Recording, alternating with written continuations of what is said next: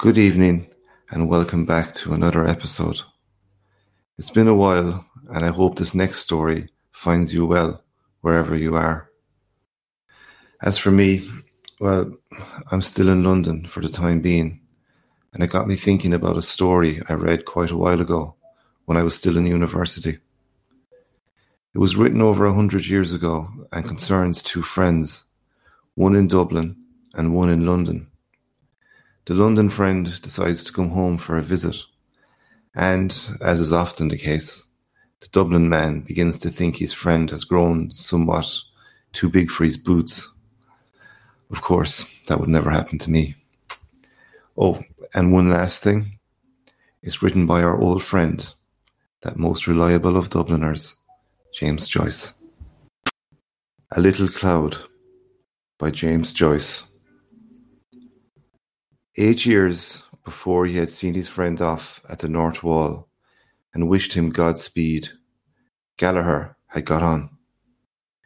You could tell that at once by his travelled air, his well-cut tweed suit, and fearless accent. Few fellows had talents like this and fewer still could remain unspoiled by such success.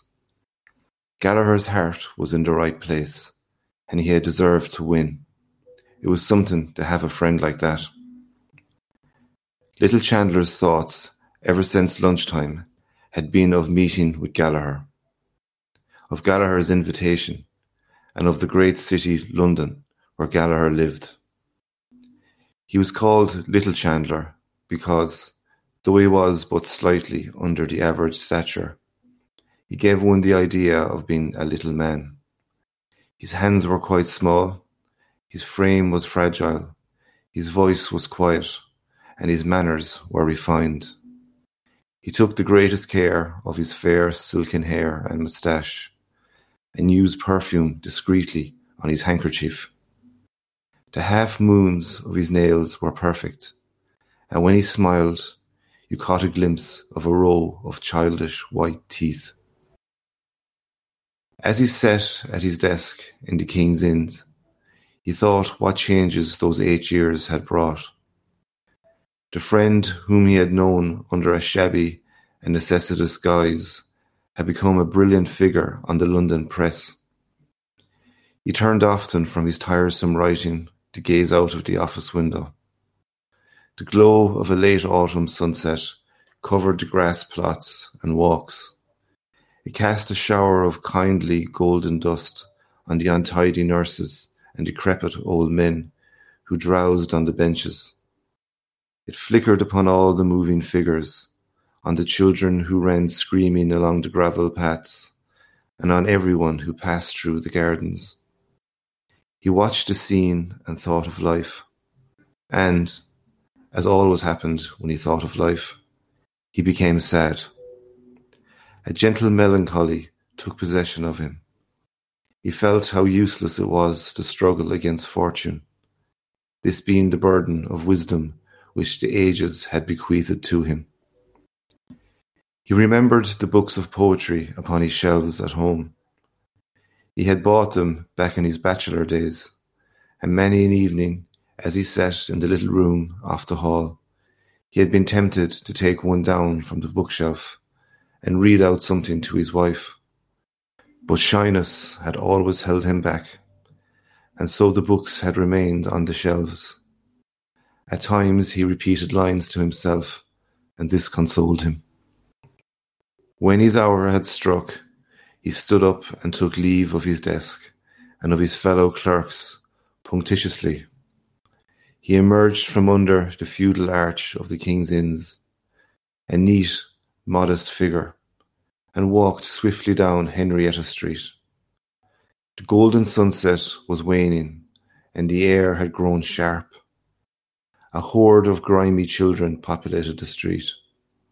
They stood or ran in the roadway, or crawled up the steps before the gaping doors, or squatted like mice upon the thresholds. Little Chandler gave them no thought. He picked his way deftly through all that minute vermin-like life, and under the shadow of the gaunt, spectral mansions, in which the old nobility of Dublin had roistered. No memory of the past touched him, for his mind was full of a present joy. He had never been in Corless's, but he knew the value of the name. He knew that people went there after the theatre to eat oysters and drink liqueurs, and he had heard that the waiters there spoke French and German. Walking swiftly by at night, he had seen cabs drawn up before the door, and richly dressed ladies, escorted by cavaliers, alight and enter quickly. They wore noisy dresses and many wraps. Their faces were powdered, and they caught up their dresses when they touched earth, like alarmed Atalantas. He had always passed without turning his head to look. It was his habit to walk swiftly in the street, even by day, and whenever he found himself in the city, late at night, he hurried on his way apprehensively and excitedly. Sometimes, however, he courted the causes of his fear. He chose the darkest and narrowest streets, and, as he walked boldly forward, the silence that was spread about his footsteps troubled him. The wandering, silent figures troubled him, and at times a sound of low, fugitive laughter made him tremble like a leaf. He turned to the right towards Capel Street. Ignatius Gallaher on the London press. Who would have thought it possible eight years before? Still, now that he reviewed his past, little Chandler could remember many signs of future greatness in his friend. People used to say that Ignatius Gallaher was wild. Of course, he did mix with a rakish set of fellows at that time, drank freely, and borrowed money on all sides. In the end, he had got mixed up in some shady affair, some money transaction. At least, that was one version of his flight. But nobody denied him talent. There was always a certain something in Ignatius Gallaher that impressed you in spite of yourself. Even when he was out at elbows and at his wits' end for money, he kept up a bold face. Little Chandler remembered, and remembrance brought a slight flush of pride to his cheek. One of Ignatius Gallaher's sayings when he was in a tight corner. Half time now, boys, he used to say light-heartedly. Where's my considering cap? That was Ignatius Gallaher all out. And, damn it, you couldn't but admire him for it. Little Chandler quickened his pace. For the first time in his life, he felt himself superior to the people he passed. For the first time, his soul revolted against all the dull inelegance of Capel Street. There was no doubt about it. If you wanted to succeed, you had to go away. You could do nothing in Dublin. As he crossed Grattan Bridge, he looked down at the river towards the lower quays, and pitied the poor stunted houses. They seemed to him a band of tramps, huddled together along the river banks, their old coats covered with dust and soot, stupefied by the panorama of sunset, and waiting for the first chill of night to bid them arise, shake themselves, and be gone. He wondered whether he could write a poem to express the idea. Perhaps Gallaher might be able to get it into some London paper for him. Could he write something original? He was not sure what idea he wished to express, but the thought that a poetic moment had touched him took life within him like an infant hope. He stepped onward bravely. Every step brought him nearer to London, farther from his own sober, inartistic life.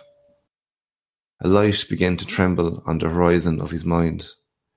He was not so old, thirty-two. His temperament might be said to be just at the point of maturity. There were so many different moods and impressions that he wished to express in verse. He felt them within him. He tried to weigh his soul to see if it was a poet's soul. Melancholy was the dominant note of his temperament, he thought, but it was a melancholy tempered by recurrences of faith and resignation and simple joy. If he could give expression to it in a book of poems, perhaps men would listen. He would never be popular. He saw that. He could not sway the crowd, but he might appeal to a little circle of kindred minds.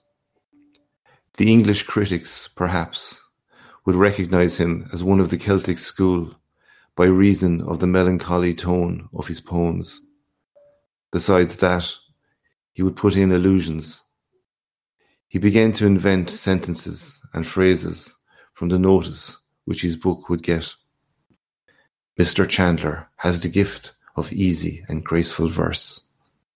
A wistful sadness pervades these poems. The Celtic note. It was a pity his name was not more Irish-looking. Perhaps it would be better to insert his mother's name before the surname. Thomas Malone Chandler, or better still, T. Malone Chandler. He would speak to Gallaher about it. He pursued his reverie so ardently that he passed his street and had to turn back. As he came near Corless's, his former agitation began to overmaster him, and he halted before the door in indecision. Finally, he opened the door and entered. The light and noise of the bar held him at the doorway for a few moments. He looked about him, but his sight was confused by the shining of many red and green wine glasses. The bar seemed to him to be full of people, and he felt that the people were observing him curiously. He glanced quickly to right and left, frowning slightly to make his errand appear serious. But when his sight cleared a little, he saw that nobody had turned to look at him. And there, sure enough, was Ignatius Gallaher, leaning with his back against the counter and his feet planted far apart. Hello, Tommy, old hero. Here you are. What is it to be? What will you have? I'm taking a whiskey. Better stuff than we get across the water. Soda? Lithia? No mineral? I'm the same. Spoils the flavour. Here, garçon, bring us two halves of malt whisky, like a good fellow. Well, and how have you been pulling along since I saw you last? Dear God, how old we're getting. Do you see any signs of aging in me? Eh? What? A little grey and thin on the top? What? Ignatius Gallaher took off his hat and displayed a large, closely cropped head. His face was heavy, pale, and clean-shaven. His eyes, which were of bluish slate colour, relieved his unhealthy pallor, and shone out plainly above the vivid orange tie he wore. Between these rival features, the lips appeared very long and shapeless and colourless. He bent his head and felt with two sympathetic fingers the thin hair at the crown. Little Chandler shook his head as a denial. Ignatius Gallaher put on his hat again. It pulls you down, he said. Press life. Always hurry and scurry, looking for copy and sometimes not finding it. And then, always to have something new in your stuff. Damn proofs and printers, I say for a few days. I'm deuced glad, I can tell you, to get back to the old country. Does a fellow good, a bit of a holiday. I feel a ton better since I landed again in dear, dirty Dublin. Here you are, Tommy. Water? Say when. Little Chandler allowed his whisky to be very much diluted. You don't know what's good for you, my boy, said Ignatius Gallaher. I drink mine neat. I drink very little, as a rule, said little Chandler, modestly. An odd half one or so when I meet any of the old crowd. That's all. Ah, well, said Ignatius Gallaher cheerfully. Here's to us, and to old times and old acquaintance. They clinked glasses and drank the toast. I met some of the old gang today, said Ignatius Gallaher. O'Hara seems to be in a bad way. What's he doing? Nothing, said little Chandler. He's gone to the dogs. But Hogan still has a good sit, hasn't he? Yes. Bees in the Land Commission. I met him once in London, and he seemed to be very flush. Poor O'Hara. Booze, I suppose. Other things too, said Chandler shortly. Ignatius Gallaher laughed. Tommy, he said, I see you haven't changed an atom. You're the very same serious person that used to lecture me on Sunday mornings when I had a sore head and a fur on my tongue. Have you never been anywhere, even for a trip? I've been to the Isle of Man, said little Chandler. Ignatius Gallaher laughed. The Isle of Man, he said. Go to London or Paris. Paris for choice. That'd do you good. Have you seen Paris? I should think I have. I've knocked about there a little. And is it really so beautiful, as they say? asked little Chandler. He sipped a little of his drink, while Ignatius Gallaher finished his boldly. Beautiful, said Ignatius Gallaher, pausing on the word and on the flavour of his drink. It's not so beautiful, you know. Of course it is beautiful, but it's the life of Paris. That's the thing. Ah, there's no city like Paris for gaiety, movement, excitement. Little Chandler finished his whiskey, and, after some trouble, succeeded in catching the barman's eye. He ordered the same again. I've been to the Moulin Rouge, Ignatius Gallaher continued, when the barman had removed their glasses. And I've been to the Bohemian Cafes. Hot stuff. Not for a pious chap like you, Tommy. Little Chandler said nothing until the barman returned with the two glasses. Then he touched his friend's glass slightly and reciprocated the former toast. He was beginning to feel somewhat disillusioned. Gallaher's accent and way of expressing himself did not please him. There was something vulgar in his friend, which Lai had not observed before. But perhaps it was only the result of living in London, amid the bustle and competition of the press. The old personal charm was still there under this new, gaudy manner. And, after all, Gallaher had lived. He had seen the world. Little Chandler looked at his friend enviously. Everything in Paris is gay, said Ignatius Gallaher. They believe in enjoying life. And don't you think they're right? If you want to enjoy yourself properly, you must go to Paris. And, mind you, they've a great feeling for the Irish there. When they heard I was from Ireland, they were ready to eat me, man. Little Chandler took four or five sips from his glass.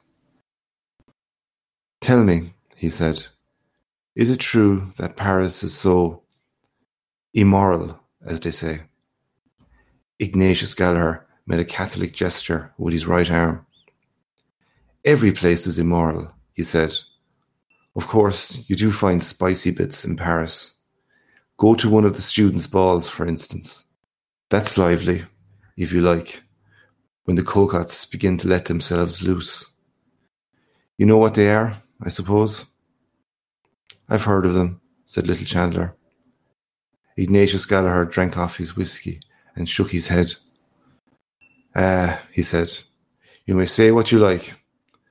There's no woman like a Parisian for style, for go. Then it is an immoral city, said little Chandler with timid insistence. I mean, compared with London or Dublin. London, said Ignatius Gallaher. It's six of one and half dozen of the other. You ask Hogan, my boy. I showed him a bit about London when he was over there. He'd open your eye. I, I say, Tommy, don't make punch of that whiskey. Liquor up. No, really. Oh, come on. What's another one? Won't do you any harm? What is it? The same again, I suppose. Well, all right. Francois, the same again. Will you smoke, Tommy? Ignatius Gallaher produced his cigar case. The two friends lit their cigars and puffed at them in silence until their drinks were served. I'll tell you my opinion, said Ignatius Gallaher, emerging after some time from the clouds of smoke in which he had taken refuge. It's a rum world. Talk of immorality. I've heard of cases. What am I saying? I've known them. Cases of immorality. Ignatius Gallaher puffed thoughtfully at his cigar, and then, in a calm, historian's tone, he proceeded to sketch for his friend some pictures of the corruption which was rife abroad. He summarized the vices of many capitals and seemed inclined to award the palm to Berlin. Some things he could not vouch for, his friends had told him, but of others he had personal experience. He spared neither rank nor caste. He revealed many of the secrets of religious houses on the continent and described some of the practices which were fashionable in high society, and ended by telling with details a story about an English duchess, a story which he knew to be true. Little Chandler was astonished. Ah, well, said Ignatius Gallaher, here we are in old jog-along Dublin, where nothing is known of such things. How dull you must find it, said little Chandler, after all those other places you've seen. Well, said Ignatius Gallaher, it's a relaxation to come over here, you know? And after all, it's the old country, as they say, isn't it? You can't help having a certain feeling for it. That's human nature. But tell me something about yourself.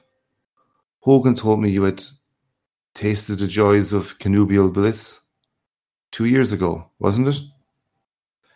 Little Chandler blushed and smiled. Yes, he said. I was married last May, twelve months. I hope it's not too late in the day to offer my best wishes, said Ignatius Gallaher. I don't know your address, or I'd have done so at the time. He extended his hand, which little Chandler took. Well, Tommy, he said, I wish you and yours every joy in life, old chap, and tons of money, and may you never die till I shoot you. And that's the wish of a sincere friend, an old friend. You know that. I know that, said little Chandler. Any youngsters? said Ignatius Gallaher. Little Chandler blushed again. We have one child, he said. Son or daughter? A little boy. Ignatius Gallaher slapped his friend sonorously on the back. Bravo, he said. I wouldn't doubt you, Tommy. Little Chandler smiled, looked confusedly at his glass, and bit his lower lip with three childishly white front teeth. I hope you'll spend an evening with us, he said, before you go back. My wife will be delighted to meet you we can have a little music and thanks awfully, old chap, said Ignatius Gallaher. I'm sorry we didn't meet earlier, but I must leave tomorrow night. Tonight, perhaps? I'm awfully sorry, old chap. You see, I'm over here with another fellow. Clever young chap he is, too. And we arranged to go to a little card party. Only for that. Oh, in that case. But who knows, said Ignatius Gallaher considerately. Next year I may take a little skip over here now that I've broken the ice. It's only a pleasure deferred. Very well, said little Chandler. The next time you come, we must have an evening together. That's agreed now, isn't it? Yes, that's agreed, said Ignatius Gallaher. Next year, if I come, parole d'honneur. And to clinch the bargain, said little Chandler, we'll just have the one more now. Ignatius Gallaher took out a large gold watch and looked at it. Is it to be the last? he said. Because, you know, I have an AP. Oh, yes, positively, said little Chandler. Very well, then, said Ignatius Gallaher. Let us have another one as a deoc an doruis. That's a good vernacular for small whiskey, I believe. Little Chandler ordered the drinks. The blush which had risen to his face a few moments before was establishing itself. A trifle made him blush at any time, but now he felt warm and excited. Three small whiskies had gone to his head, and Gallaher's strong cigar had confused his mind, for he was a delicate and abstinent person. The adventure of meeting Gallaher after eight years, of finding himself with Gallaher in Corless's, surrounded by lights and noise, of listening to Gallaher's stories, and of sharing for a brief space Gallaher's vagrant and triumphant life, upset the equipoise of his sensitive nature. He felt acutely the contrast between his own life and his friends, and it seemed to him unjust. Gallaher was his inferior in birth and education. He was sure that he could do something better than his friend had ever done, or could ever do, something higher than mere tawdry journalism, if only he got the chance. What was it that stood in his way? His unfortunate timidity. He wished to vindicate himself in some way, to assert his manhood. He saw behind Gallaher's refusal of his invitation. Gallaher was only patronising him by his friendliness, just as he was patronising Ireland by his visit. The barman brought their drinks. Who knows, he said, as they lifted their glasses. When you come next year, I may have the pleasure of wishing long life and happiness to Mrs. and Mrs. Ignatius Gallaher. Ignatius Gallaher, in the act of drinking, closed one eye expressively over the rim of his glass. When he had drunk, he smacked his lips decisively, set his glass on the counter, and said, No blooming fear of that, my boy. I'm going to have my fling first and see a bit of life and the world before I put my head in the sack, if I ever do. Some day you will, said little Chandler, calmly. Ignatius Gallaher turned his orange tie and slate blue eyes full upon his friend. You think so? he said. You'll put your head in the sack, repeated little Chandler stoutly. Like everyone else, if you can find the girl. He had slightly emphasized his tone, and he was aware that he had betrayed himself. But, though the colour had heightened in his cheek, he did not flinch from his friend's gaze. Ignatius Gallaher watched him for a few moments, and then said, If ever it occurs, you may bet your bottom dollar there'll be no mooning and spooning about it. I mean to marry money. She'll have a good fat account at the bank, or she won't do for me. Little Chandler shook his head. Why, man alive, said Ignatius Gallaher, vehemently. Do you know what it is? I've only to say the word, and tomorrow I can have the woman and the cash. You don't believe it? Well, I know it. There are hundreds, what am I saying? Thousands of rich Germans and Jews, rotten with money, They'd only be too glad. You wait a while, my boy. See if I don't play my cards properly. When I go about a thing, I mean business. I tell you. You just wait. He tossed his glass to his mouth, finished his drink, and laughed loudly. Then he looked thoughtfully before him and said in a calmer tone, But I'm in no hurry. They can wait. I don't fancy tying myself up to one woman, you know. He imitated with his mouth the act of tasting and made a wry face. Must get a bit stale, I should think, he said.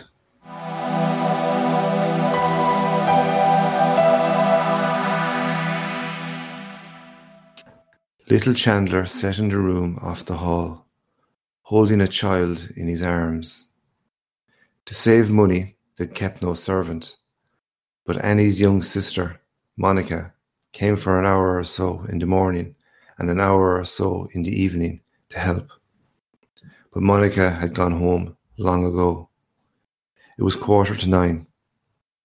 Little Chandler had come home late for tea, and, moreover, he had forgotten to bring Annie home the parcel of coffee from Bewley's.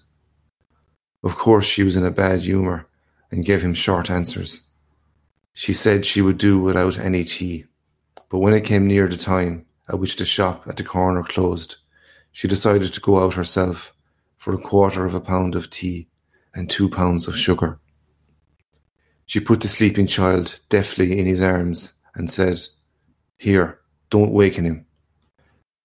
A little lamp with a white china shade stood upon the table, and its light fell over a photograph, which was enclosed in a frame of crumbled horn. It was Annie's photograph.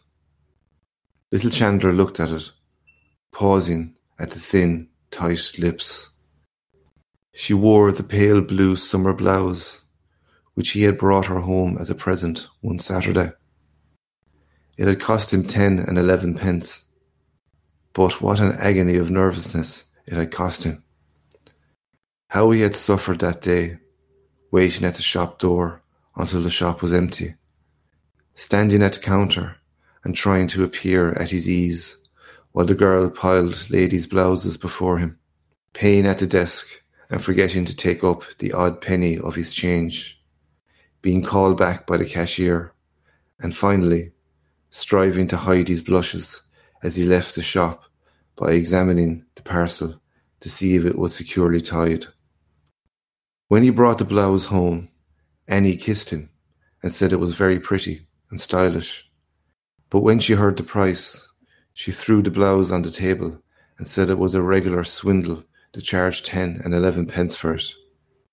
At first, she wanted to take it back, but when she tried it on, she was delighted with it, especially with the make of the sleeves and kissed him and said he was very good to think of her. Hm. He looked coldly into the eyes of the photograph, and they answered coldly.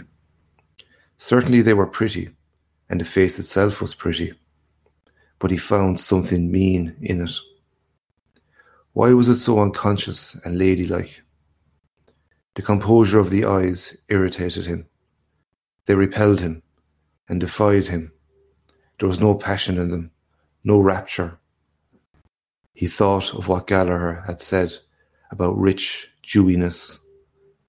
Those dark oriental eyes, he thought, how full they are of passion, of voluptuous longing. Why had he married the eyes in the photograph? He caught himself up at the question and glanced nervously round the room. He found something mean in the pretty furniture which he had bought for his house on the hire system. Annie had chosen it herself, and it reminded him of her. A dull resentment against his life awoke within him. Could he not escape from his little house? Was it too late for him to try and live bravely like Gallaher? Could he go to London? There was the furniture still to be paid for. If he could only write a book and get it published, that might open the way for him. A volume of Byron's poems lay before him on the table. He opened it cautiously with his left hand, lest he should waken the child, and began to read the first poem in the book. Hushed are the winds, and still the evening gloom. Not even a zephyr wanders through the grove whilst I return to view my Margaret's tomb, and scatter flowers on the dust I love. He paused. He felt the rhythm of the verse about him in the room. How melancholy it was. Could he, too, write like that? Express the melancholy of his soul in verse? There were so many things he wanted to describe his sensation of a few hours before on Grattan Bridge, for example. If he could get back into that mood. The child awoke and began to cry. He turned from the page and tried to hush it, but it would not be hushed. He began to rock it to and fro in his arms, but his wailing grew keener. He rocked it faster, while his eyes began to read the second stanza. Within this narrow cell reclines her clay, that clay where once it was useless. He couldn't read. He couldn't do anything.